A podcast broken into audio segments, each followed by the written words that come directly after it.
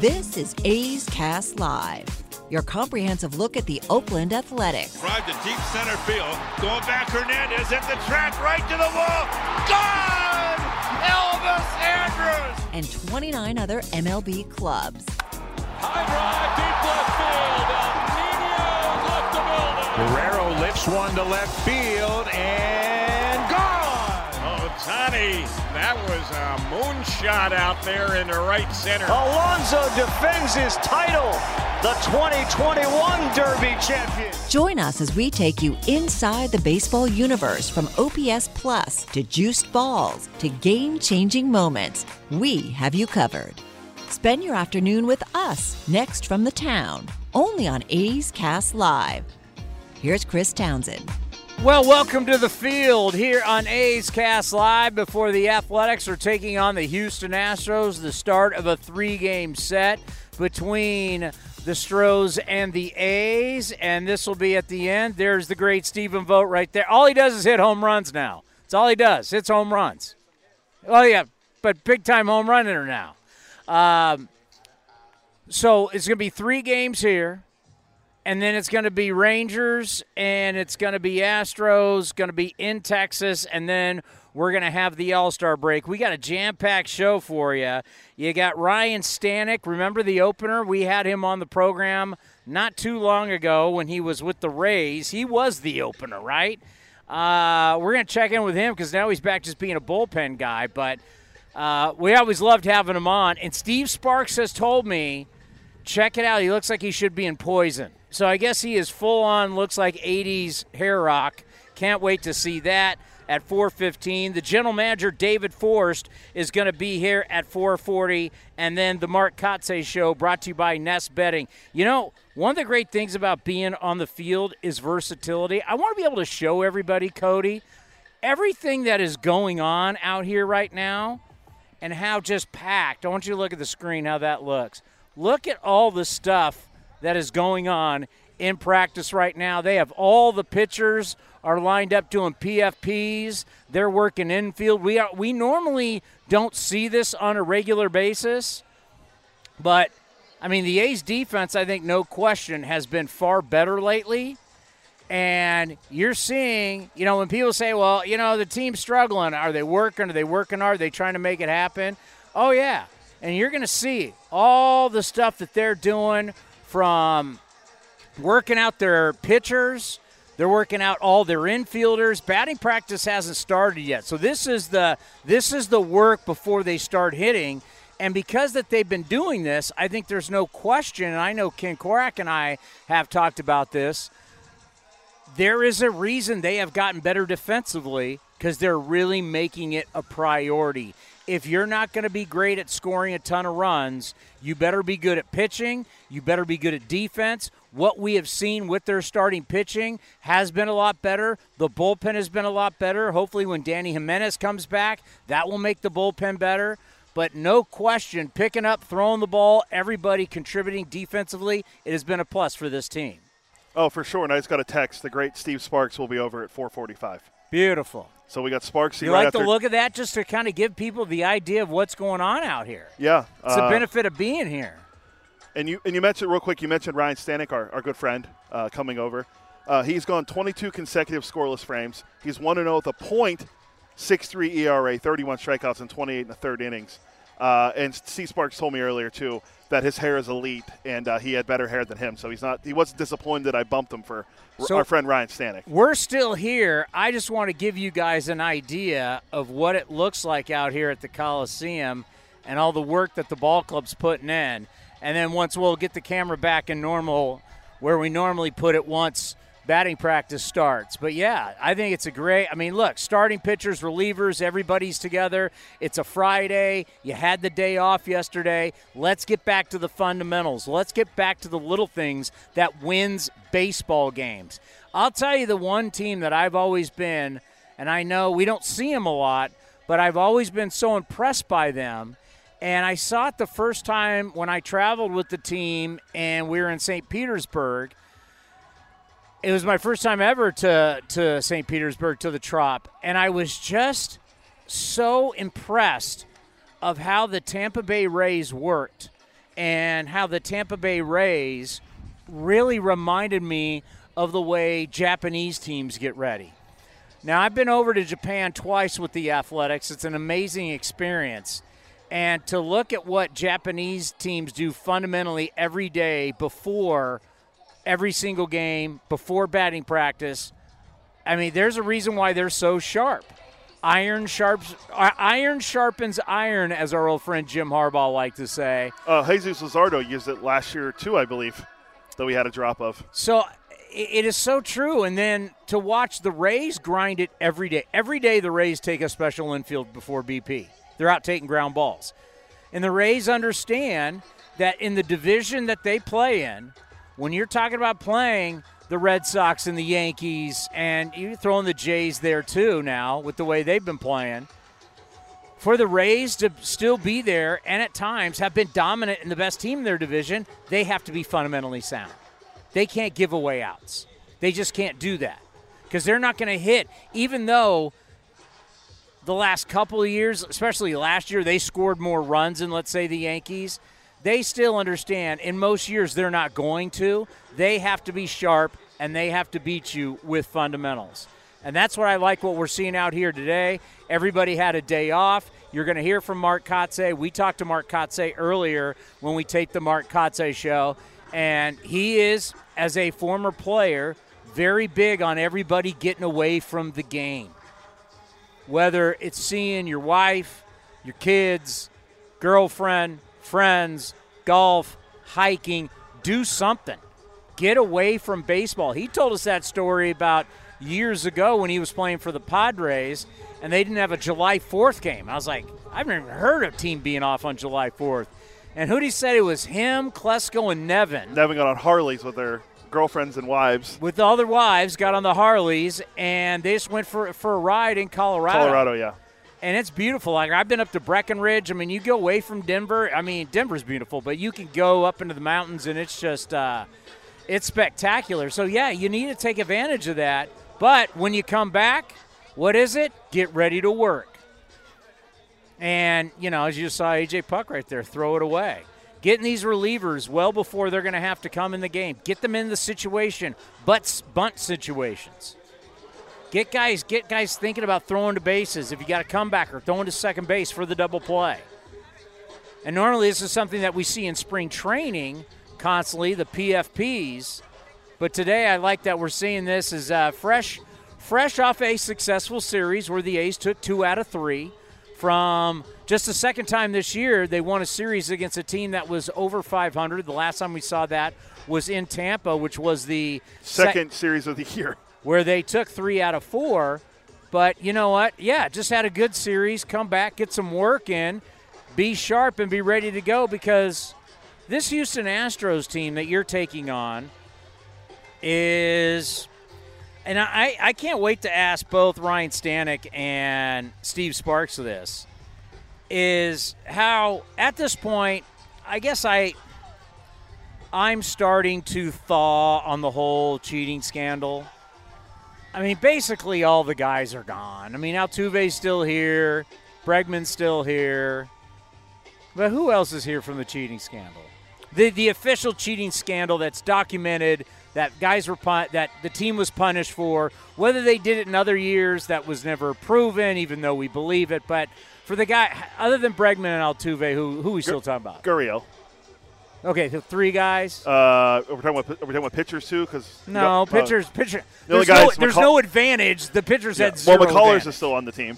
He was taking. Uh, he was in a simulated game earlier. He missed your guy because you asked if he still pitched. He does, but yeah, those are the only three position players that I could think of off the top of my head that are still on the Astros that that are on the team from that. And by the way, Altuve's having a pretty good year. Yeah, I had a buying or selling question on. We can bring it up again if he's a Hall of Famer or if he's on a Hall of Fame track. I, I think he is. Well, he's probably going to get 3,000 hits. How are you going to keep him out of the yeah, Hall of Fame? He's at like eight, almost at 18. I think eight, 1,850 career hits. He's yeah, having another monster year this year. He's a great OPS, a great OPS plus. You know, is a really is having a really good year for them. That wasn't on that cheating scandal team. But in my opinion, is the AL MVP. That's Yordan Alvarez. I made that proclamation to you a few years ago. He's going to be the greatest home run hitter of all time. You laughed at me. Well, still pretty good. Oh, I, am getting the thumbs up, thumbs down from Scott Emerson. They said that Your people, your your people, and you can we can look at it. Your people said no today. Oh, he wanted more money. There I- you I- go. See, I put the request in.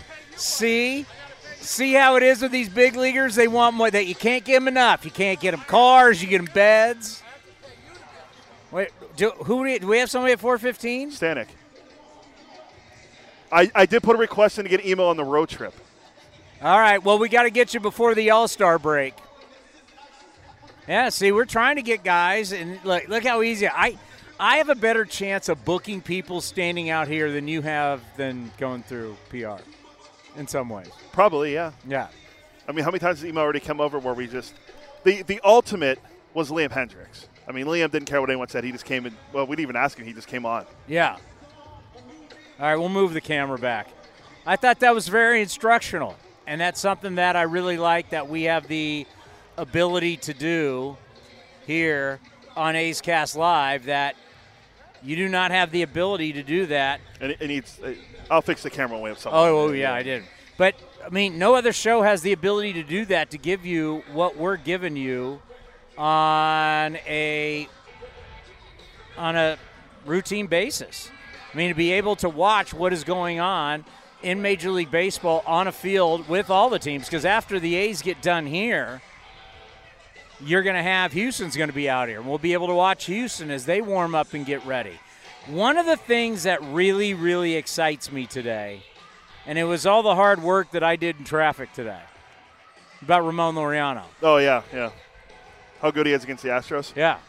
As I had to sit there in traffic, why don't you come out and show everybody your uh, Tampa Bay Rays turquoise shirt that you're wearing? Uh, well, I just got this shirt. It's a nice polo from Fabletics. Big fan of Fabletics. What's Fabletics? It's Kate Hudson's company. Uh, the actress, Kate Hudson? yeah, she, it's an athletic wear company. I love it. The pants are Fabletics. The shirt's Fabletics. but the color. I have a new haircut. Oh, the haircut's off. What do you mean? Everyone else said they like it. Who? Everyone I've talked to. Who? Name me one person. The only person that matters, my wife. Your wife likes that. Yes, She likes a man bun. yes. I mean, I can do other things with it too, but I'm just lazy. But why, why a turquoise shirt? It was the only color I liked on the website when I ordered it. But why a turquoise shirt to a to a ballpark where the team's green? They didn't have a green color.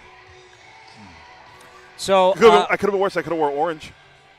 Yeah, you might as well just put on a put on I love Jeffrey Luhnow shirt. I'll bring and just- Astro Ball. I'll bring Astro Ball next home. Yeah, and, and hey, da- hey, David Forst, can you can you can you sign the Jeff Luhnow book? you know what's going to be interesting about Forst today is to uh, just straight up ask that question about how you got to sit here and wear this ballpark thing. Yeah, I read uh, Melissa Lockard's interview that he did this day before stay with her. And and Billy Beane had to wear it for years. And now Billy Beane has passed the baton to David Forst. And it's like you ask personnel people to have to deal with issues that are not like we're we're we're we're okay, so here you have the Oakland A's, right? You have the Oakland A's. This is the business, the Oakland. Can you see that? Can you see that on there, the circle? Um, yes. All right. So that's the bi- the business of the Oakland A's, right? And you divide it into a pie, like every business, and you know, players obviously and player personnel is a big part. But let's just say it's this pie right here. This is your piece. That's what you run. The rest of the organization, David Forst doesn't run that. David Forst is not our boss. David Forst is not in our meetings. We're not in his department. He's not in our department.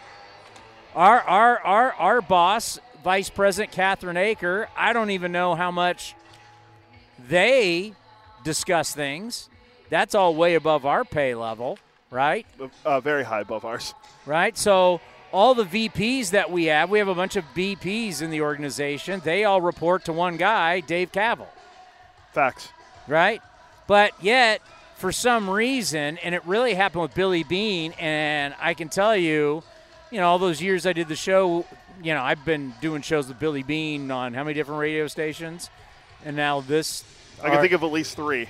on this streaming station that we have, A's Cast, Billy always talked about it, how much he hated it. Like, I got nothing to do with the ballpark, but there wasn't a Dave Kaval at the time. The old president, Mike, Mike Crowley, never spoke to the media. So it was always Billy Beane. People would ask Billy Beane about the ballpark, the ballpark. What about the ballpark? What about San Jose? What about Fremont? What about this? What about what about the other owners? What about the blue ribbon, the blue ribbon committee? What the hell were they? Was it committee panel? And they'd ask Billy about that, and Billy'd be like, "I don't know. I I get the players. We have players. We have a minor league system. We have coaches. We have coaches at this level. We have coaches all the way down. Do you see?" Uh, Clay Wood and Reba? Reba. I was going to say Ruby. Reba. Did you see the famous Reba just walk by? I wonder if our views have just spiked because of that. Let's see. Um, no. But they probably missed it. We didn't give her a formal introduction. You would have you would have Billy ask all these questions, and now it's David, and now David has to. You know, it's like you hear people all the time talk. You know, it's always tough to talk about revenues in baseball because we don't know, right? These aren't publicly traded companies like the Green Bay Packers, and you can know exactly what the Green Bay Packers make because they're a public company. They have shareholders. It's different in with most other teams. Stanek's on his way over. I, I, saw the poison hair from here. We don't know what the Golden State Warriors or the San Francisco 49ers, we don't know, right? And they're protected by antitrust laws. But the reality is we we know they make money. It's just how much money, and a lot of it has to do with your your the, your revenue sources. And when you start looking at the revenue sources, you know the A's need a new ballpark. I think that's been no that that that that's not a secret to anybody that they know. Ryan Stanek is going to join us coming up here. Uh, A's Houston Astros reliever. Last time we talked with him, he was a Tampa back in the day. What's up? And we'll have him on here. It's been a while. How are you? Good, man. How are you? Uh, doing well. The last time we uh, last time we had you here, you were a Tampa Bay Ray. Yeah, it's been a minute, huh? A lot has changed. How's yeah. life? How's everything going? Life is good, man. Can't complain. Can't complain. Got a family now. Um, yeah, since we talked, married, had a kid. Yeah, yeah. congratulations. Big, big, life things. It changes everything. Oh, huh? it does. Yeah. I got to think as a player, though, what's it like? Does it change? Has it changed for you now that you're just not playing for yourself? Now that you're really kind of you're playing for a whole new life now. You're playing for a family. What does that do for you?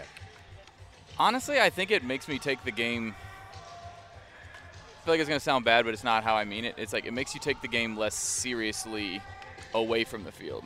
Yeah. Like you focus on your family when you're away from the field instead of like bringing the game home with you. Like when you're at the field, you're focused, you're doing your thing, but like you have a good day, you have a bad day. You flush both super quickly when you get home and spend time with the family because you have to be intentional in, in spending time with them because obviously you're gone a lot.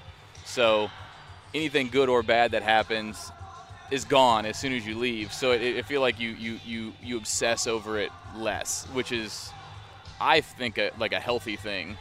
Yeah, no doubt. Look at that. You're all grown up now. yeah, yeah. Allegedly. Allegedly. How's playing for the Astros? You guys are having a hell of a year. Mm-hmm. We played well. We played we played uh, some good baseball lately. Um, it's been great, man. They they they're smart. They're smart. They're, they they handle their business really well. They're very professional, very prepared. Um, obviously, a lot of talent. That's I feel like that's that's pretty pretty obvious. And but like, it's a great group of guys. Like everybody's fun and likes to be around each other and have a good time. And then like you can kind of see it when the game starts like everybody kind of like clicks into gear going all right it's game time. Like it's loose and light and fun. And then as soon as the game turns like the game comes on or comes around everybody like locks it in. And it's it's kind of a different atmosphere when the game's going on. Everybody's uh, way more focused and locked into like the task at hand. And then as soon as the game's over it's right back to like have yeah. a good time. Yeah, it's cool.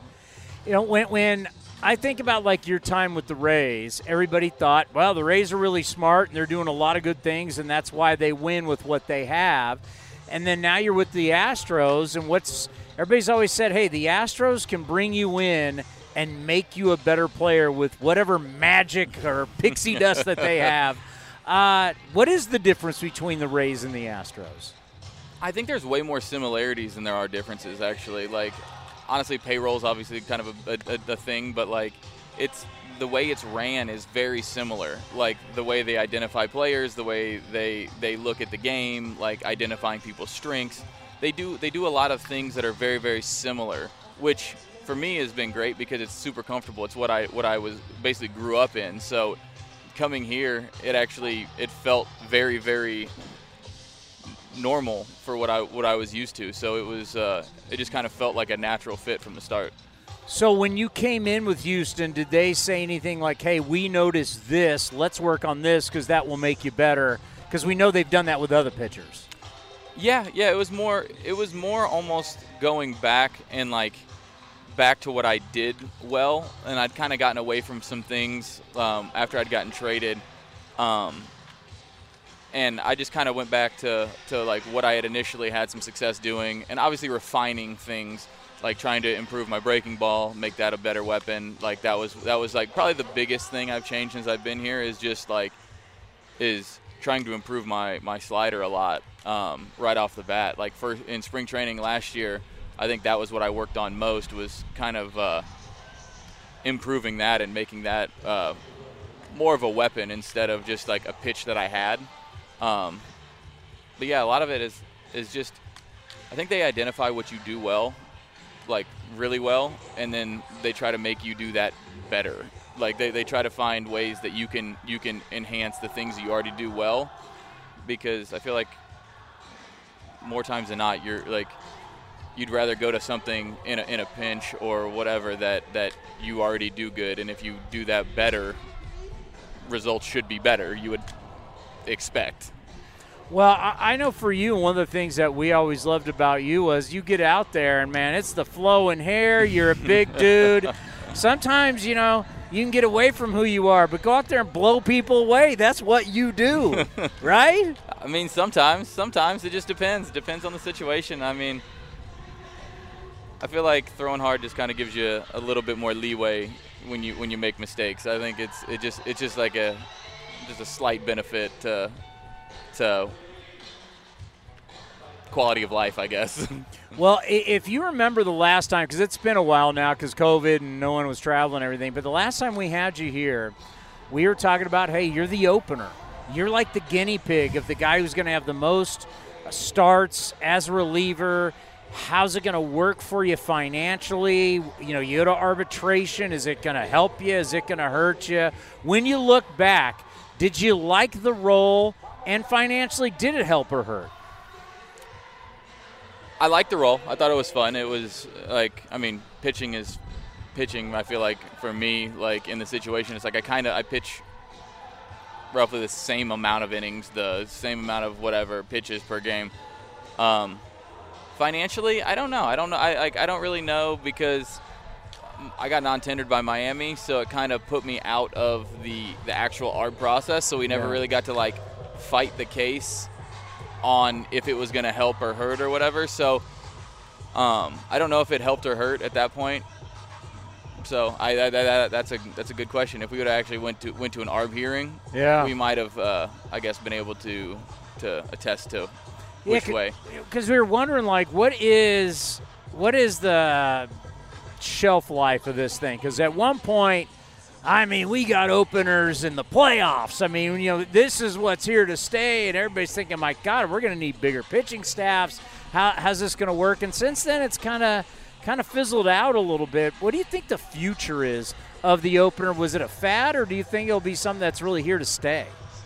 Honestly, I don't know. Like, I think I think a lot of it is based more on personnel that each team has and where they're at in, in most of the guys' careers, as opposed to anything else. Um, I think in Tampa, like when we did it, it was more based on we had young starters, we had some younger relievers. Um, it it kind of helped some of the younger starters like maybe get used to the big leagues a little bit. But eh, when you have more veteran starters, like it doesn't really, it's not something that really gets talked about because those guys are established and used to starting big league games against everybody. So I don't know. I don't. I don't want to call it a fad, but I don't want to call it like something that's here to stay. I don't. I don't know. I think.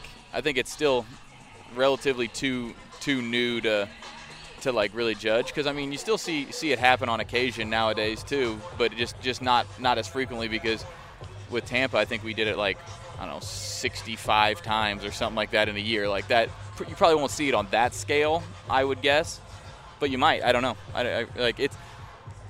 Like I'm not giving you great answers, but like, no, like there's so yeah. there's so much that like we really don't even know, and like and how teams are going to construct their pitching staffs and especially with there being a limit on how many pitchers you can carry, it kind of kind of handcuffs you into doing certain things when you have roster restrictions.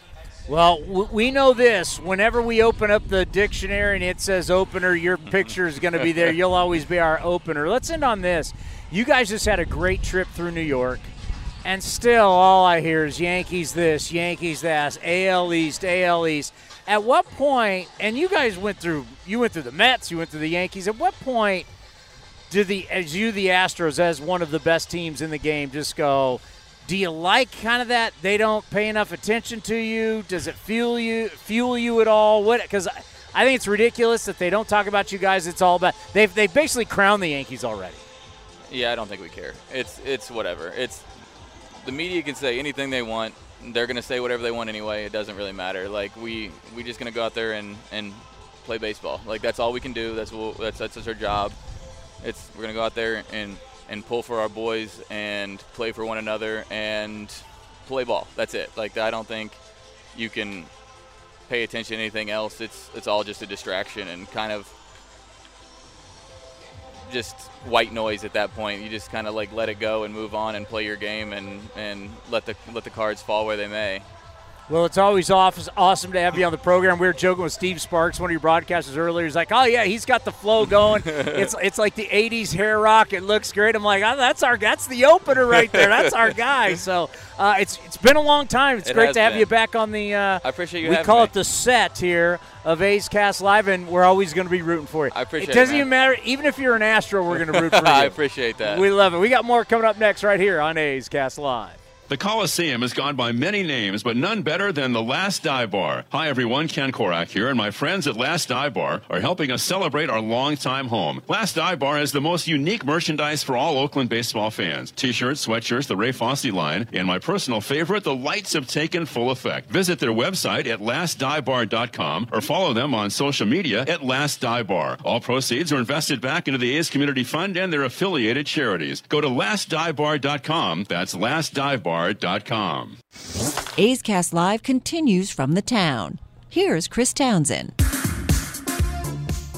We are live from the field, getting you ready for the Athletics and the Astros, talking everything Major League Baseball and the Oakland Athletics. It's your GM, David Forst, join us here on the field. And day off after taking two out of three from a team that was over 500. I mean, everything had to feel a little better going to that day off. Yeah, absolutely. We had a, you know, we had a chance to sweep a series. We we came up a little bit short on Wednesday, but uh, pitched really well for three days in a row against a good club, and uh, yeah, it's nice to go into an off day with a little bit of positive momentum.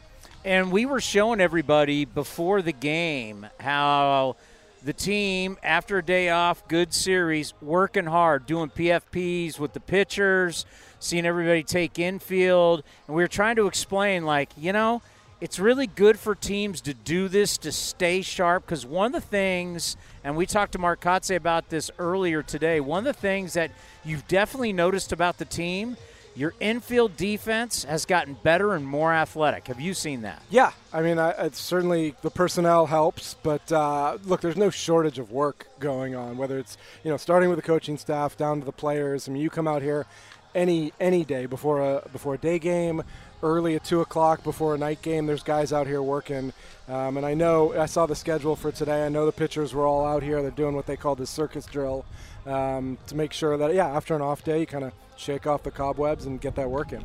And, and I say it, and I don't really say it on this show. It's always on the post game show when I got to deal with the fans calling in, and I go, "Hey, listen, if it, when a team has a rough record, especially at this time of the year, it's kind of is what it is. If they weren't working hard, then you could bag on them, right? Yeah. But these guys, and we try and show them, look, these guys are working their you know what. You don't know how hard they're working out in the gym. We get to see that and what they're doing in the cages back there. I mean, no matter what the record is, your team under Mark Kotsay continues to bust it. For sure, for sure. And I don't, you know, surprise. I, I usually I don't hear the fans calling in after. You don't listen? games. This is David, first time caller, long time listener. Um, so I don't know what you know what their criticisms Please don't are. don't listen. It's fair.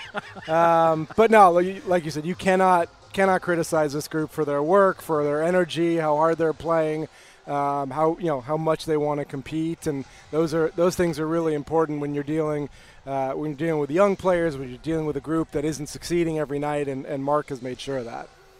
Yeah, and it's uh, it is fun to watch though when there's a little pep in the step and knowing how hard these guys are working. And then now you got the Astros coming to town, and not only do you have the Astros, you'll have them again on the road. I know everybody wants to crown the Yankees, and we're acting like the season's over and the Yankees can win everything, but this team over here is a very complete team. When you guys prepare for it, what do you see? Man, you see a, a deep starting pitching staff. I mean, they're six deep in the rotation. Uh, you see, you know, you see the usual suspects: Altuve and, and Bregman uh, and Tucker. But I mean, the guy in the middle, Alvarez. You make the argument he's the MVP. As, as great a season as Aaron Judge is having, uh, and we just saw Judge for three games, and he's great. I, I don't want to face anybody in the league uh, less than I want to face Yordan Alvarez. And that guy Verlander is still around. I, it's it's unbelievable. It is. It's It- unbelievable. And you know, we're happy to miss him this uh, this series, and I think if it lines up right, we'll miss him the next series too. But uh, I mean, I watch the guy on TV, and I, it's like a recurring nightmare. I cannot believe this guy is still out there doing it. I mean, it was. Ten years ago, he was out there on this field against us doing it in the playoffs. Game and, fives. Uh, yeah, so no, he's he's incredible. He is. He's absolutely incredible. But um, you know, it's you, you, I, I think at this point, I think certain teams can learn. Don't you think when they play teams like this, like your team can learn to see, okay, what are these guys doing? How they handle their business? For sure, for sure. And we've kind of traded places with them. I mean, you talked Oh, to yeah. some of the people in the front office there, remember what it was like in 14 15 when they really struggled and watched us, said the same thing. I mean, I think it was 2014 we had a year where we went like 17 and 2 against them or whatever it was. Um, so these things are cyclical, but but absolutely, you look across the diamond uh, at how Dusty handles it, what James Click in their front office has done to kind of add to the core that was already there when he got the job as general manager, and uh, yeah, you have to sort of just admire admire that club. You know, you were. Um, oh, there we go. All right, you, you, you, you were handed a baton from Billy Beane that I know that it's just it's not a it's not fair and I know I did this for years with Billy on 95.7 the game and all the different shows that we did, but for some reason people want to ask player personnel people about ballpark.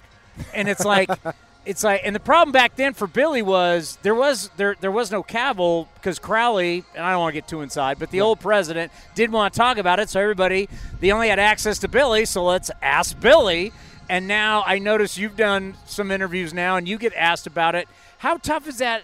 I actually did this pie where I show the fans. I'm like, this is the A's business, and this is Dave. This is David Forst response. The rest of the pie is not your. That's Right. not your responsibility. How tough is that for you when you get asked these questions and it, it's not your department? Yeah, I mean it's not. And Dave, look, Dave has his hands full, and he's handling it uh, on a you know minute to minute basis. It seems like. So I I get that it's you know I- I get that it's important. It's it's sort of the critical question around the organization right now, uh, and the fans have every right to want to know what's the latest, what's going on, and and it does in fact affect the baseball team. I mean that's that's sort of uh, baseball 101 but it's ultimately like it is not in my purview like which is fine like we we try and focus on the baseball team and the the system the scouting the player development all these things that happen outside of the business of baseball um, and and I let Dave handle it and and he's you know again he's working his tail off. But um, you know I get it. I get the I get why the questions come to anyone who's out there speaking publicly on behalf of the team. People want to know And to defend you, even though you don't need me to, but it's not like there's like this bank account and you're given this blank check and do whatever you want. I mean, people need to understand there's Well, there's not to build a ballpark, that's for sure. there's when you talk about the it's a business that we're dealing with and that you have parameters in, in what you're able to do at the big league level the minor league level and i think some people just think that there's just like you can do whatever you want Yeah, look, I, I appreciate you know you're defending us on a, on a daily basis, but I also get the, the fans don't want to hear that. I mean, they want to come out and watch baseball and, and not have to worry about that. That's what a lot of us want to do. We want to come out and watch watch the team play. So uh, yeah, look, it's it's been the reality here. You know, since I got here, you know, and until we until we figure the situation out, it will be the reality. But I, I totally get that, you know, the people who come and, and pay money to be here, they just want to watch baseball. They don't want to hear about uh, the parameters and the ballpark and whatnot. now if i gave you an actual date i bet you could have a game plan a business proposal for me if i could give you a date but the fact that you still have never been given a date like Yeah. shovels are going in the ground I don't know, pick a year, 2028, 2027, whatever. You could then specifically say, okay, now this is what. But the fact you've never been given a date, so what do you do? Right. That's that's what makes it hard. And I, you know, I there was a an article in the Athletic. I spoke with Melissa Lockard yesterday and kind of told her that exact thing that. Uh, because she asked me what what does a team look like the next couple of years, and I said that's not an easy question to answer when you don't know, you know, what happens with the city of Oakland the next six months or or, or beyond. So, again, you know, talk about things that fans really don't want to hear, like they they want to you know see results and see know where the team's going. Until there's an answer to that it's just it's hard to say. I mean that's why we sort of have been hand to mouth for so long you know 20 years just sort of one year cycles of, of how well we can build this team. Um, so i don't know that that's going to change until until there's an answer. I thought the draft being pushed back, trying to make it a bigger event, was a good idea. But now that we're a team that needs draft picks sooner than later, right? We're not you just using them to try and win here. We're going to Yeah. need guys to come up here. I would much rather have a guy already picked, hopefully signed, right, slotting or whatever, and already starting to play or Right. about to play, and give him a little extra time. How do you feel now that we've done this for a while that the, the draft's been pushed back to where the All Star game is? Yeah, our biggest complaint from just a pure baseball development, you know, get guys to the big league standpoint is you you lose a lot of time when you don't, you know, you don't have guys out there until essentially the end of July, um, because, like you said, by now in previous years. There'd be guys out there in A ball already for two weeks if you have your draft June 6th, 7th, where it used to be.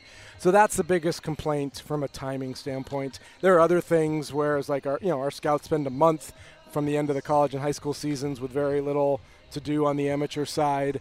Um, you know, the timing and the closeness to the deadline makes it difficult for Yeah. uh, for front office. Didn't think about Uh, that. I used to have an all-star break, and n- now I don't. I mean, look, there are plenty of ways I can complain. I also know that it was like the most widely viewed draft in in MLB history last year because it was paired with the All-Star break and the TV numbers were great and it was more an event than it had ever been. And if we're gonna sit here and say we need to make the game more popular and you know you're gonna have to make some sacrifices. So i totally get it from mlb's end. Uh, it presents some challenges and we just have to work with it. But we are you know we're only a couple weeks away now excited to get uh, 20 plus new players into the system and, and get them moving because uh, ultimately you know getting that system you know working and guys towards the big leagues is what we're here to do Now, the international draft, I don't know a ton about it. I know that a new proposal has been sent from the players' side. There's the owner's side. They got to agree to it coming up here, I want to say on the 25th. Uh, just a standpoint of the way you've been doing it versus now actually having a draft. I don't know how other teams feel about it. No one really knows. But from the A standpoint, would you like to keep the system the way it is, or would you actually like an international draft? I'd like to see a draft. I think I think it would do you know accomplish a lot of the things that the domestic draft has in terms of equal access to talent and uh, sort of standardizing bonuses and, and getting rid of some of the some of the sort of wild west things that still exist. You know when you're signing players internationally. So I think there's a there's sort of an equalization that goes on when you have a draft, and we, would be in favor of it. We always have been. Uh, where, yeah, where it goes from these negotiations, I, I, read the same thing that you did on Twitter today about the, the proposal and counter proposal. So we'll we'll find out probably around the same time. Yeah, I think it. There's when you kind of read some of the stories, they're not the ones that get clicked the most. But there is a wild, wild west out there when you start talking about it's a globe. You got guys playing all over the world, right? And yeah. signing a guy from Japan is different from signing a guy in the Dominican or Venezuela. I mean, it's it's crazy. Yeah, and you still look. There's you know everybody has a pool and a set amount of money. It's not like you know it's not like ten years ago when teams were spending hundreds of millions of dollars on players internationally and uh, you know racking up these luxury tax fines. It, it's been standardized. That said, there are still deals being made with players two and three years before they can sign, and and not not having equal access to see everybody in the Dominican. Venezuela is hard to get to, obviously, to scout because of the political climate. So yeah. there are a lot there are a lot of things that could be helped by a draft. So this will be the last time we talk to you before the All Star break. So now we'll head into the All Star break. What do you want to see going forward from this team? What are you looking for? What what you know? Not just wins, but yeah. obviously win. But what do you want to see from this team in this really the second half? Well, we've talked a little bit about sort of balancing the you know the roster spots between guys we want to evaluate and guys who can contribute now, and I think we'll continue to to play that balancing act. Um, obviously, you know, once the All Star break is over, you're 13 days away from the trading deadline, and you know, we, we expect to have a lot of conversations, and we'll see how active we actually are. But that's going to be our focus once the draft is over. Um, and how that goes down will certainly shape our club for the last two months of the season. Obviously, Frankie going down is scary as heck. We know you're getting a lot of phone calls on him. I'm sure Paul Blackburn, who's going today, is somebody. Uh, Ramon Laureano's heating up. What do you expect from your team and your phones blowing up what kind of activity do you think before the deadline? I think we're going to be open to everything. The way you know, the way we were starting last November, the way we were uh, in February when the lockout ended through spring training. We just we need to be open uh, to opportunities, and um, whether that whether that means adding adding talent through big trades, small trades, whatever it is. I think we're going to work hard just to, just to be open to listening. How do you think Frankie's status is as we get closer? I think Frankie's doing great. I mean, the, the MRI was positive. He's feeling a little bit better each day. Um, obviously, Mark announced today that, that Zach Logue's going to take his spot in the rotation tomorrow, um, but we should know here in the next couple of days when he'll be ready to pitch again. Was that one of those? I know for me, like I came in from my studio and my daughter called me over, and I came back and went, Why is Austin Pruitt on the mound? What the?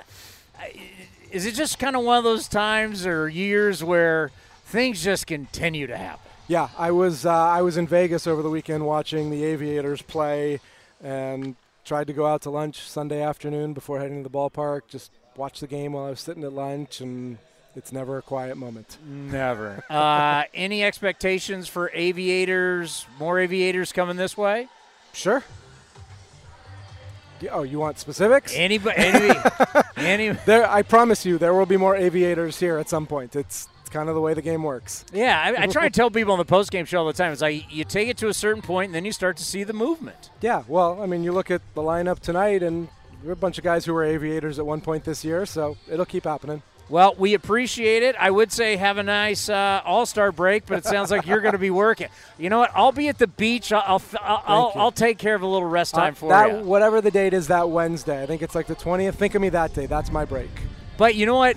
That is your guys' time of the year, the, the draft. You guys love the, your It'll war room. Start, you got all the names. We start Sunday morning. The interns are out there building the room right now, and we get started Sunday morning. We're all looking forward to it. Great stuff. It's the GM show right here on A's Cast Live. The Coliseum has gone by many names, but none better than the Last Dive Bar. Hi, everyone. Ken Korach here, and my friends at Last Dive Bar are helping us celebrate our longtime home. Last Dive Bar has the most unique merchandise for all Oakland baseball fans. T-shirts, sweatshirts, the Ray Fosse line, and my personal favorite, the lights have taken full effect. Visit their website at lastdivebar.com or follow them on social media at Last Dive Bar. All proceeds are invested back into the A's Community Fund and their affiliated charities. Go to lastdivebar.com. That's Last Dive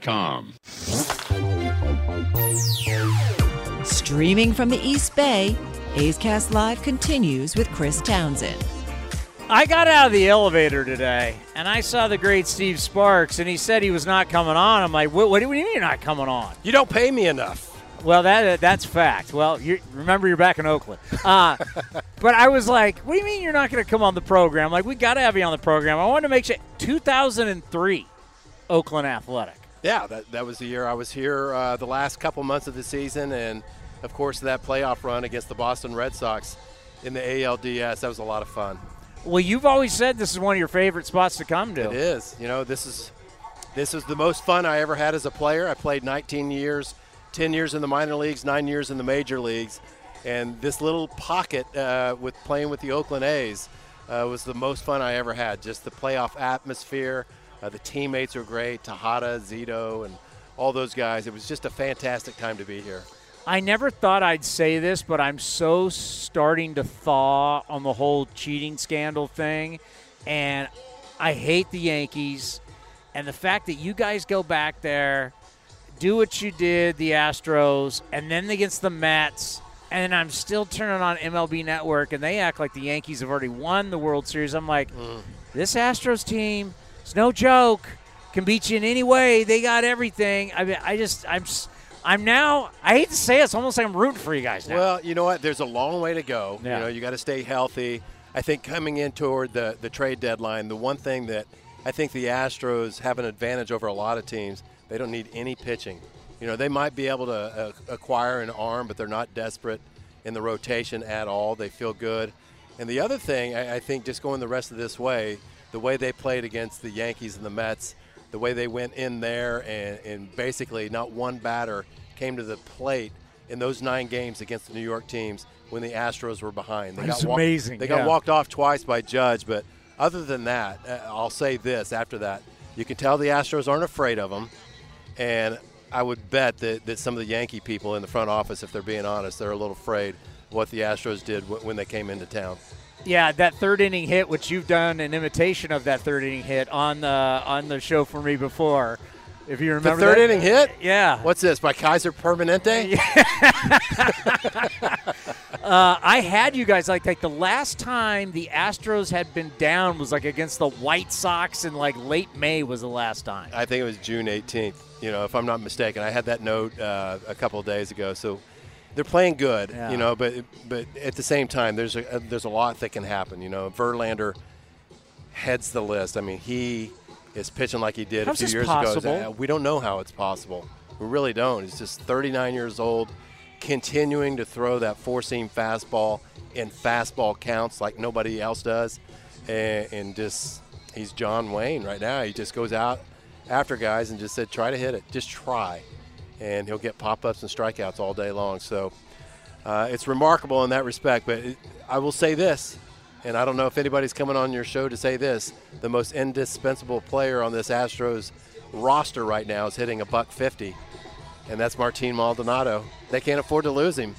What he did the other day against the Angels down the line where you he uh, was oh, it yeah. Walt? Was it Walsh on first? Who was on first? Where it wasn't paying attention. Boom, got it. Snuck behind him. that was awesome. Yeah, that was that was tricky. But just what he's been able to do with. But all the rumors say staff. you guys are looking for a catcher.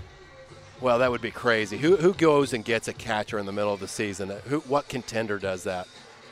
I, I just can't imagine them doing that. Now, if it's a backup catcher to Maldonado for insurance in case something happens to him. Mm-hmm. I'm all for it, but nobody's replacing him right now. And you know who would back you up 100% is our, our great friend Ray Fosse. Ray Fosse would say all the time, hitting is just a bonus. I don't care what the catcher hits. And of course, Ray caught you know one of the greatest staffs ever that Yep. won all these World Series here in the 70s. Ray would say, I don't care what I hit. What's Cash? What's Catfish doing? Right. What's Rollie doing? What's Vida doing? What's Ken Holtzman doing? Like it was all about.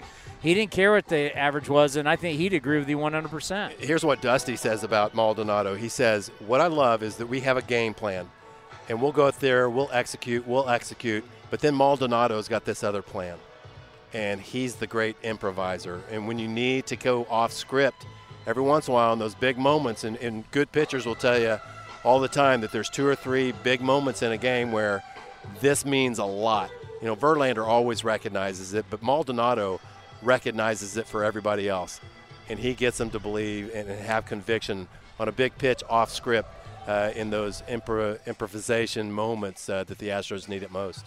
Now, for you as a knuckleballer, a good catcher would be basically what a guy who could catch it. Yeah, just somebody. you know, Brad Ausmus, who's here. I Yeah. just I just had a conversation with him. He was probably the best I had. Really? Just because he was a, a great athlete. You know, he was one of those guys that would take ground balls at shortstop every day.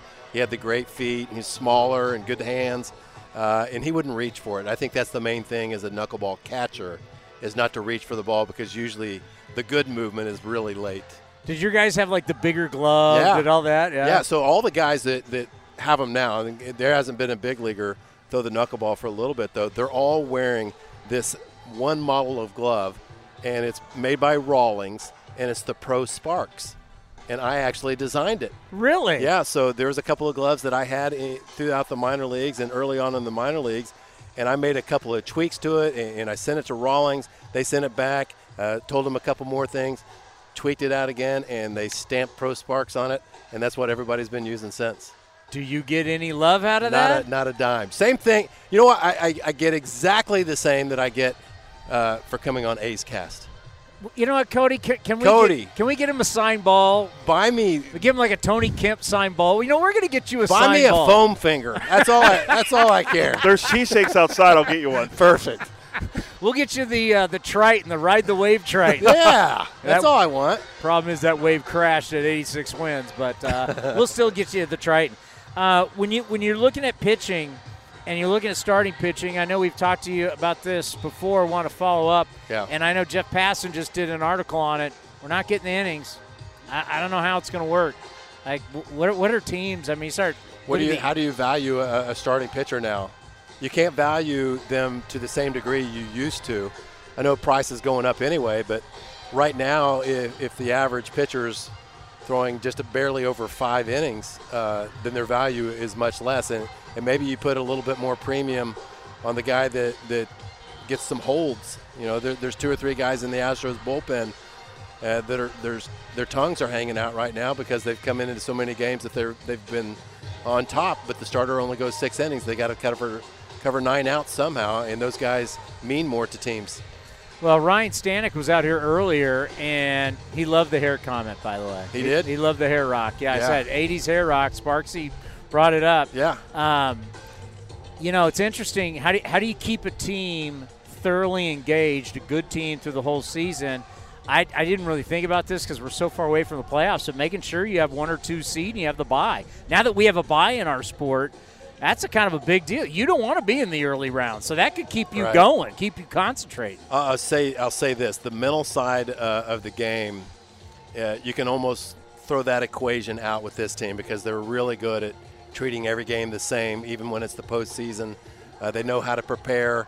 Michael Brantley kind of has kind of set that tone for a while now, and they just look at him. Uh, what's Michael do, and, how does he stay uh, on this routine? And I'm sure Kotsay is doing the same with a lot of these guys, with Elvis Andrus and Tony Kemp and those guys, setting some sort of an, an example for these guys to learn how or what it takes to, to be on a, on a winning team and, and what you have to do to be mentally ready. But uh, mentally, when, when you talk about letdowns for the Astros, they've got plenty to play for, and they've got their their sights on, on, on the ring again. And uh, I think because of what transpired in 2017, they all want that ring, so nobody can really say you know anything about it being tainted, and, and they can feel good about it themselves uh, and, and proud of the jobs they've done. Well, and, and what it would mean to the organization, too, to kind of get away from, and we talked about it here on A's Cast Live about the whole tank draft. Ah, just because they took it down to the studs, it's like you look around, the majority of these guys are not from the tank draft. There's just a, you know, Right. Altuve wasn't from a draft. He wasn't even drafted. I mean, you got Bregman. Good to see Mark Appel back in the big leagues. That's a great story. Yeah. But Yordan Alvarez wasn't from it. Tucker, Tucker, Verlander, you can't count him. I mean, right, Pena. I mean, this is a team that's not built because the team went to the skids, and, and, and that's why because we're kind of dealing with that. People people want to use the Astros as an example. I'm like, hey, the reason why the Astros keep winning every year is not because that tank draft. Right, and they've been disciplined. Think about you know there's so many fans clamoring uh, to re-sign Correa, and I'm not saying it, it didn't hurt, you know, that Correa's out out of this organization, but uh, the discipline money said to let him go because now you're able to extend Yordan Alvarez for six at 115 million, and he's looking like he's one of the best players in the league. Uh, and there's there's these pitchers that are going to start making some money here pretty soon, and you're able to afford them without that big ticket uh, in the middle of the diamond. It, so they've lost Springer, they've lost Correa, they've Yeah. lost Gerrit Cole, they've lost Charlie Morton. Greinke. You know, Greinke. We, we can go we can go on for a little lot of guys. but you have to have good player development, and you have to have guys uh, being able to fit into the system. And every year, right now, especially because the Astros draft so late and they had some draft picks taken away because of the cheating stuff, uh, they're still able to develop big leaguers. You know, and they're they're ranked usually 28th to 30th as far as farm systems. But how do they keep running guys out out here in the big leagues? Who's doing these rankings? yeah, who's doing these rankings? Number one, but I mean, I, I tip my hat to the player development. I mean, Yeah. they're getting guys ready uh, at the big league level more quickly. One quick, you got time for a quick yeah, because I, I want to ask you about Alvarez because even though Commander Cody, my producer, is uh, he was part of the Yordan Alvarez fan club a while ago. Yeah. But go ahead. I got a question for you about Okay, it. this is about the Oakland A's. I was playing in Sacramento in AAA with the A's when I was 40 years old. And one thing I noticed when we were charting pitches behind home plate, we weren't charting uh, for anything other than does this guy swing at strikes or does he swing at balls? And that's all we were charting back behind home plate. And that was different from anywhere I'd ever been. And when I was out of the game, I, I wanted to get back into baseball, and I had a, a, a meeting with the GM at the time with the Houston Astros. I said, hey, the A's are doing something pretty interesting right now. And when they have guys get to the big league level, like an Eric Chavez, say, they're ready to perform because they swing at strikes. You know, they, they get judged and they get rewarded on how well they control the strike zone. And I remember it falling on deaf ears, and I, and I was a little frustrated, but, you know, what can you do? But I remember thinking that the A's 20 years ago were way ahead of the game in that regard because of that. And I see a lot of that with the Astros. When guys come into this lineup, I think they're teaching the Astros at some level, or these levels down in the minor leagues. And we see it with Jeremy Pena now. We see it with Kyle Tucker. Bregman was probably like this, you know, already to begin with. But with even two strikes, they're taking so many close pitches, home and on the road, uh, just off the plate. And Just to clarify. yeah, but, but you know, I, I say that because I used to think that in 2016, 2017. I said, how do they take these pitches? And when that cheating stuff went down, I thought, you know what, that's how they did it. But they still do it. Uh, They're just very disciplined uh, at being able to control the strike zone. Great thing about you is it wouldn't have mattered. They knew it was coming anyway. Right? Yeah, I, I tell them, Hey, yeah. here it is. I wanted them to swing. yeah. You know what I used to do? This is, is a helpful hint in case somebody's throwing a knuckleball out there. Throw it a little bit slower. That way, uh, you have time to back up, and, and when guys hit it back at you, you got room to react. That's that was my plan as a big leaguer. I gotta tell you that just watching guys struggle against, and if you make that thing Hey, move, if it's good, amazing. If it's good, it doesn't matter who it is. it's hard. I, I remember we, you know, playing in college at San Jose State. We had a guy that had a good knuckleball, and just playing catch with him, it was tough. It was. it's a lot easier horrible. to do it playing catch because the trick is to keep your palm behind the ball a long time. And when you're on flat ground, you can do it. But when you're on the slope and, and you're throwing downhill toward the catcher, then you get the rollover because your palm isn't behind the ball as long. So, So the trick, the trick is to aim at the very top of the catcher's mask. So you're aiming a little higher, so your palm stays behind it. That's how you take the spin off more consistently. Can you imagine if we brought you back? Yeah. And you went the day after Verlander, so you because the thing to, the thing for me, what's amazing, what's yeah, really out of the same tunnel. is he six five? yeah, I think he's six five. And the fact that his ball doesn't go like this, his ball stays and Yeah. it rides high, right? So Yeah. to get on top of it, I don't know how you do it. Obviously, no, one's. Plus, he has that optical illusion because he has great spin. You know, so even though it's high, it's even higher uh, for a guy to try to get on top of it because it has less drop than most guys because it spins more. Uh, he's, he, he deviates from the standard as far as his spin rate, and that's where he gets so much deception. and then the next day, here you come. Yeah, there, here I come. That would be uh, as a hitter. You got Verlander throwing it down your throat, and the next day, Yeah. I'm Jesus. What am I? You know what? Bob Melvin, two or three years ago in Houston, tossed me a baseball in the in the A's dugout. He said, Do "You think you could throw a knuckleball with this?" and it was as hard as this table. Cue ball. It was a cue ball, and I said, no, I couldn't. I couldn't believe it. I said, there's no way I could have thrown a knuckleball. But now I, have grabbed one of these balls now, and they're softer. I can make an indention with my fingernails into the ball now, into the hide. So, yeah, I think there might be a knuckleballer come back. But two or three years ago, I don't think a guy could have thrown a knuckleball in the game.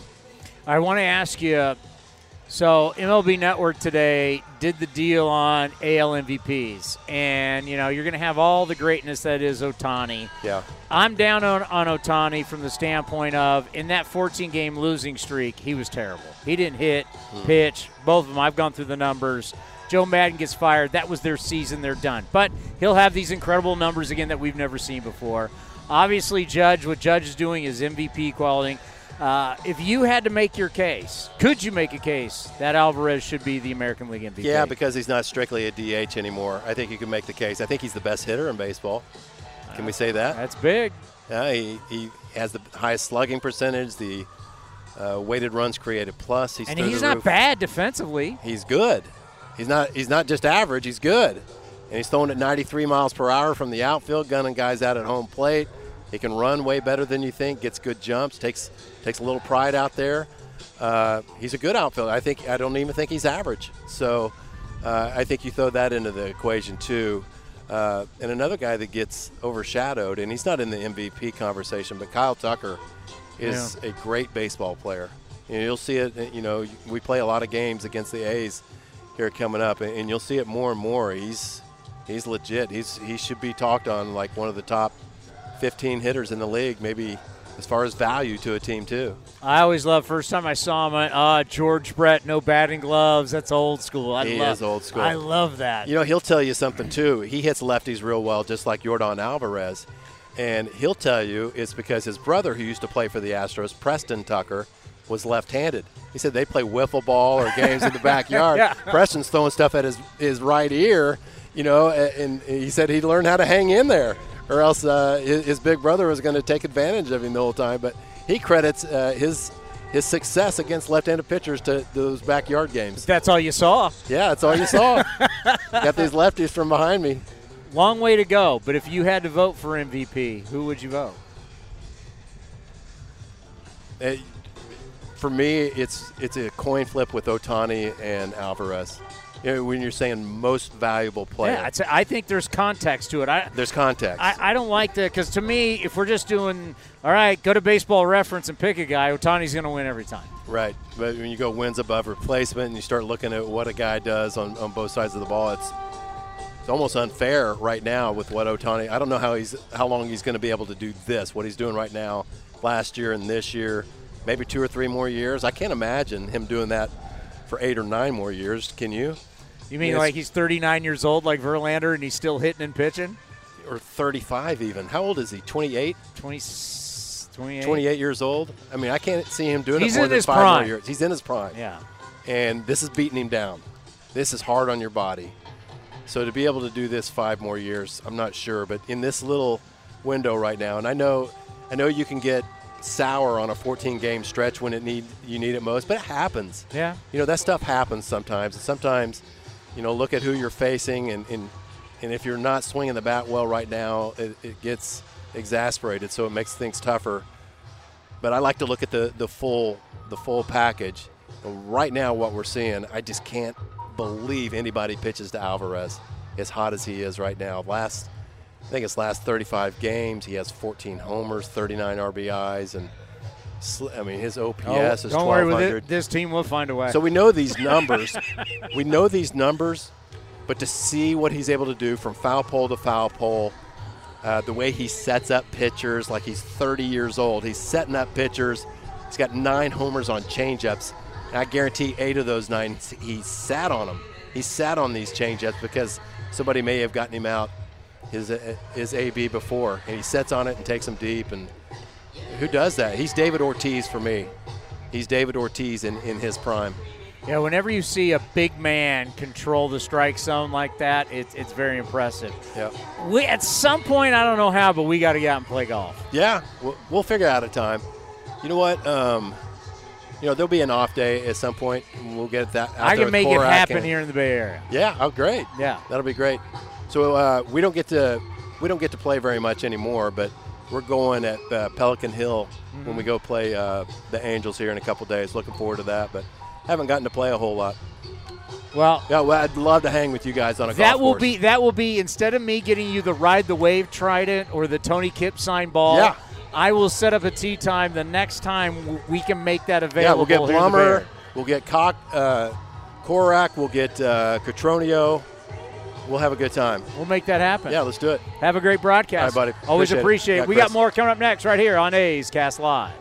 Museum has gone by many names, but none better than the Last Dive Bar. Hi, everyone. Ken Korach here, and my friends at Last Dive Bar are helping us celebrate our longtime home. Last Dive Bar has the most unique merchandise for all Oakland baseball fans. T-shirts, sweatshirts, the Ray Fosse line, and my personal favorite, the lights have taken full effect. Visit their website at lastdivebar.com or follow them on social media at Last Dive Bar. All proceeds are invested back into the A's Community Fund and their affiliated charities. Go to lastdivebar.com. That's lastdivebar.com.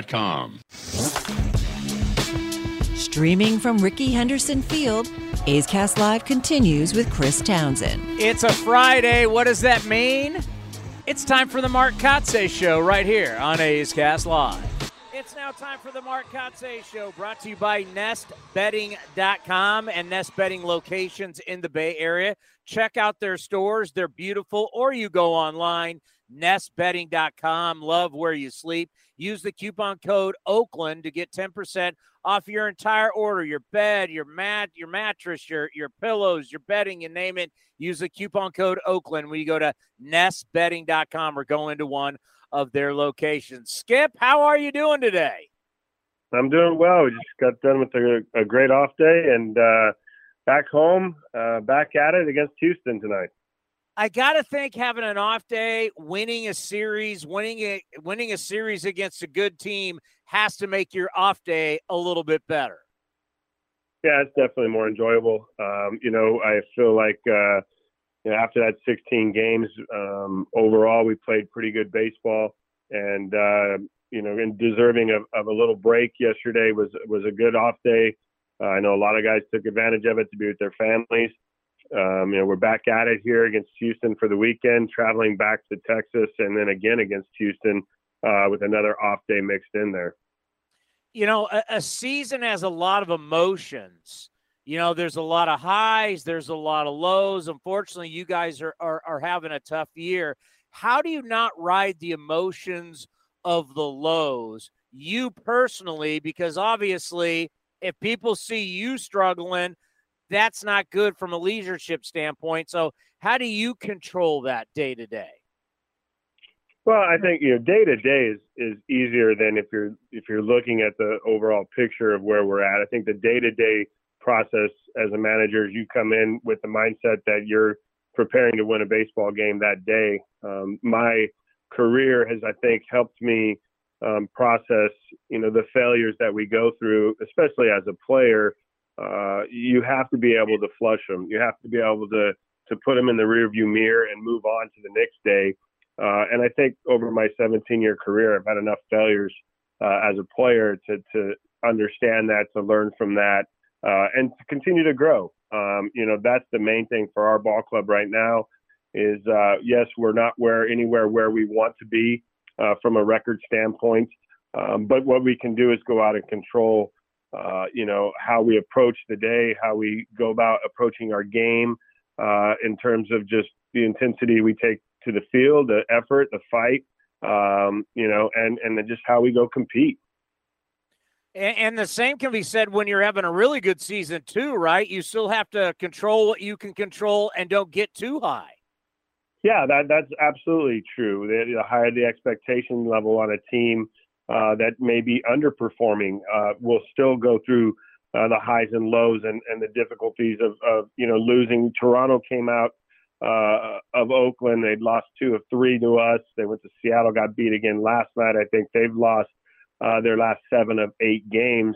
A team that's expected to make the playoffs, a team that just put together and assembled, um, you know, for a winning season, and and they're going through their their their lows right now You know, when I look at Paul Blackburn, we'd like to call him Paulie Winday. I, I people start talking about how he's changed his grip on, on breaking balls and all this kind of stuff. We actually had him on. He said he likes to eat pizza the night before. That's his lucky charm. But whether you're changing your grip or you're eating pizza, something really is different about him mental wise. The way he pitches, the way he competes.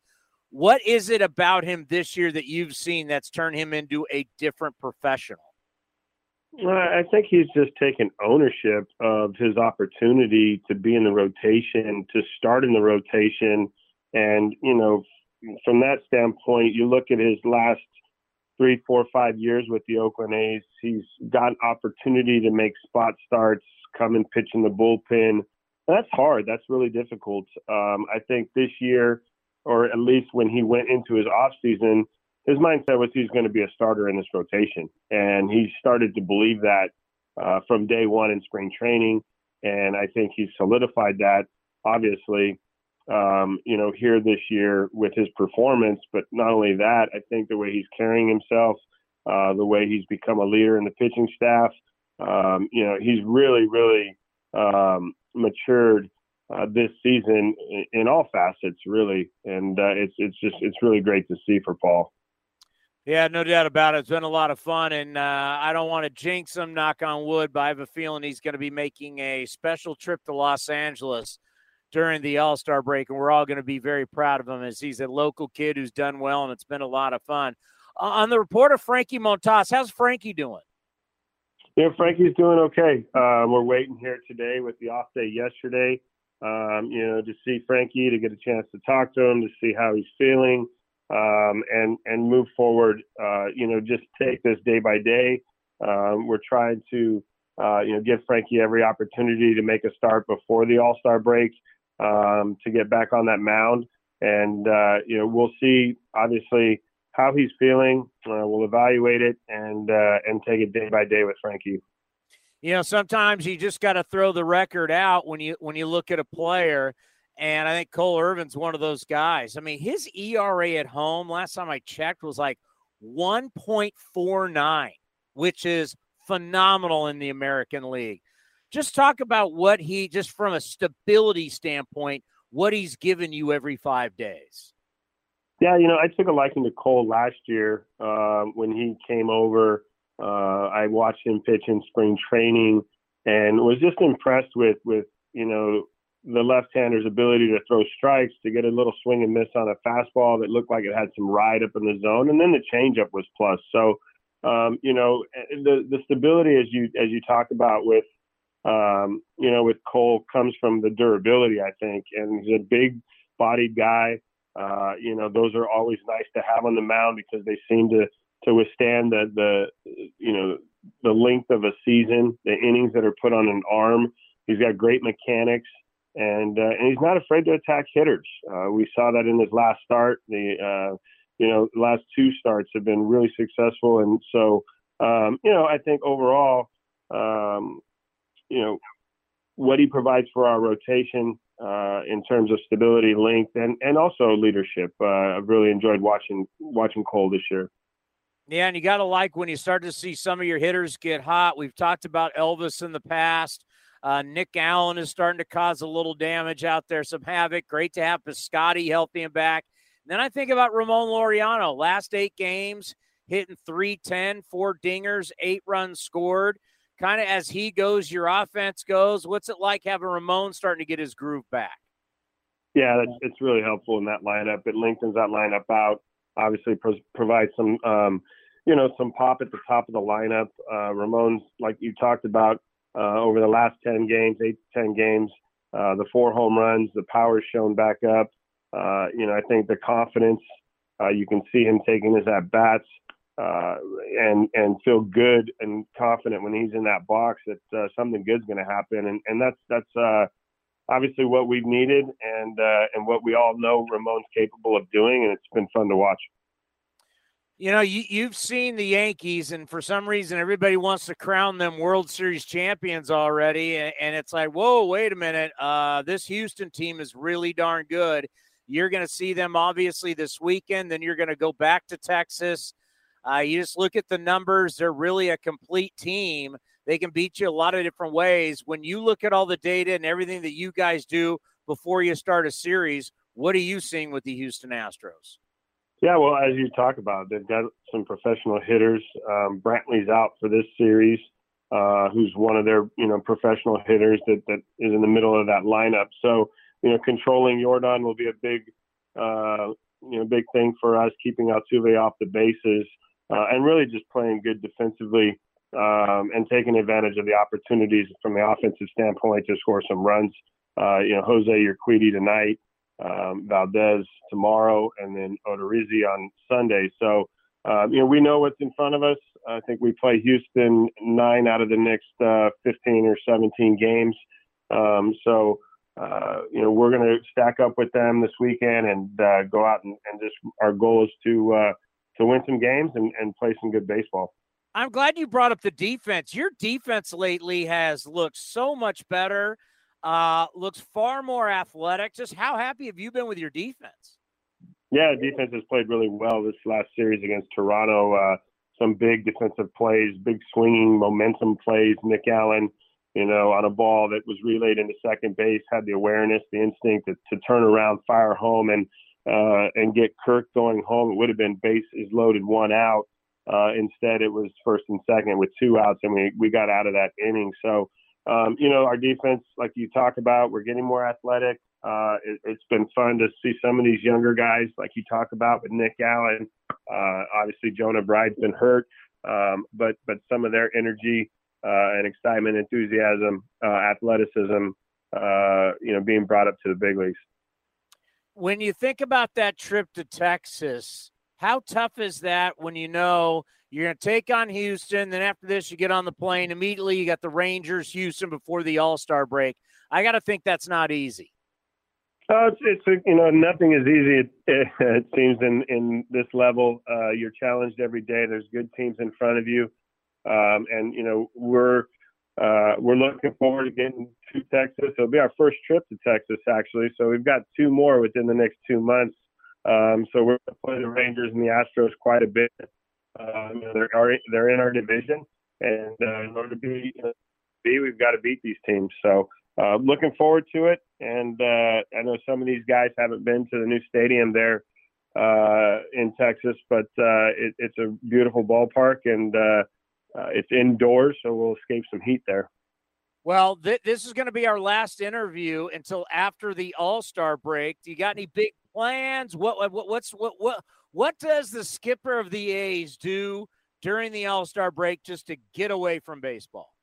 Well, with having a double header on that Thursday and a 12:35 game, uh, there's not much room to really travel uh, except to go back home, be in San Diego uh, with my family, spend two full days there, and then get on a plane and uh, and fly back up here to Oakland and finish out this season. And of course, the draft's going to be happening at that time. When you look back at when you were drafted, obviously a first rounder, what were you? were like eight or ninth, right? Yeah, I was a ninth pick. I was one pick in front of uh, the Oakland Athletics pick number 10, which was Eric Chavez that year.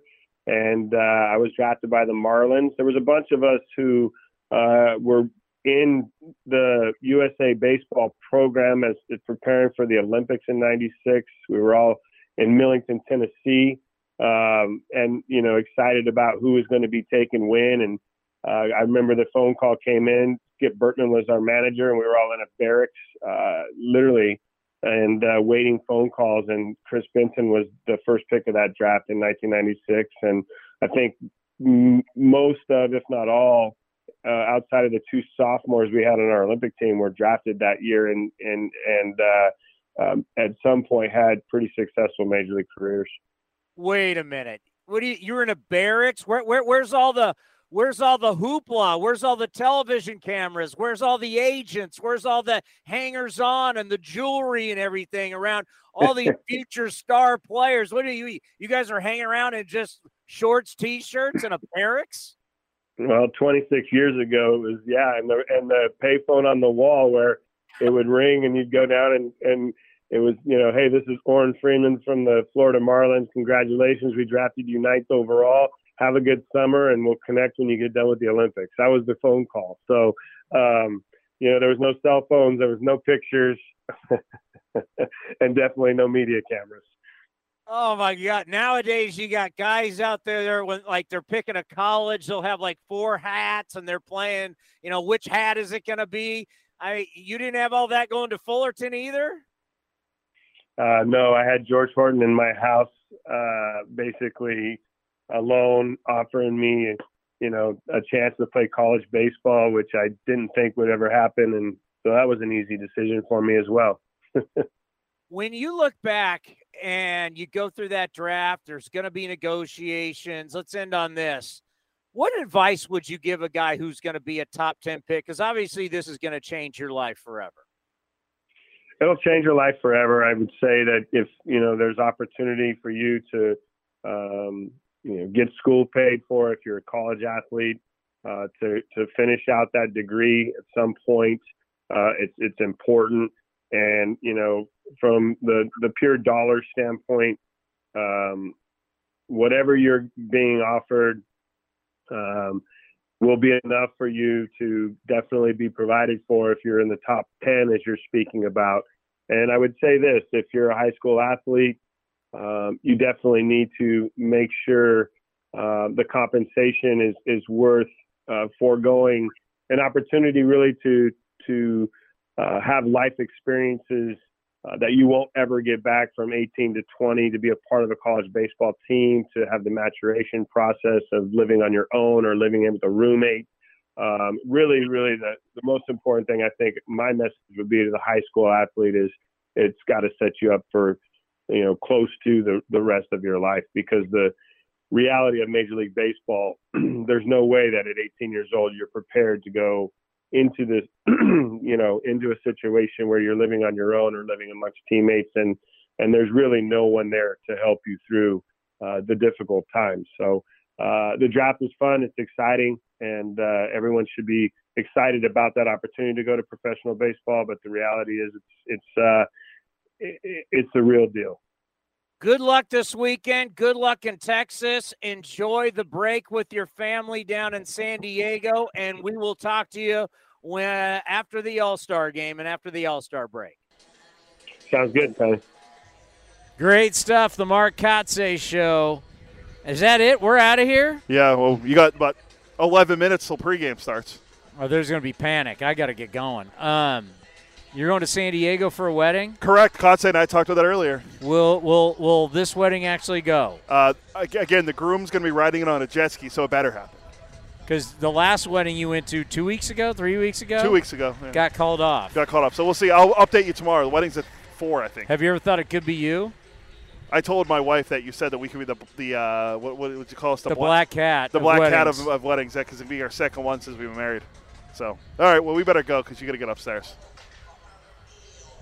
All right, fine. I'm done. If you don't want good programming, you don't want Ryan Stanek, if you if you don't want Sparksy, if you don't want David Forst, you don't want Mark Kotsay, then you don't want me. You don't want good content. You don't want a good show before Astros and A's. Wish Emo was here, but we'll get him next week. We did, Emo did make it on camera. Yeah, he yeah okay. So he did get it. Yeah, he was on the reviews. All right, who we playing? We're gonna do uh, the community spotlight. Stephanie Gaywood pre- previewing the broadcast auction we're doing tonight on NBC Sports California. That's it. Some great stuff. Yeah. All right.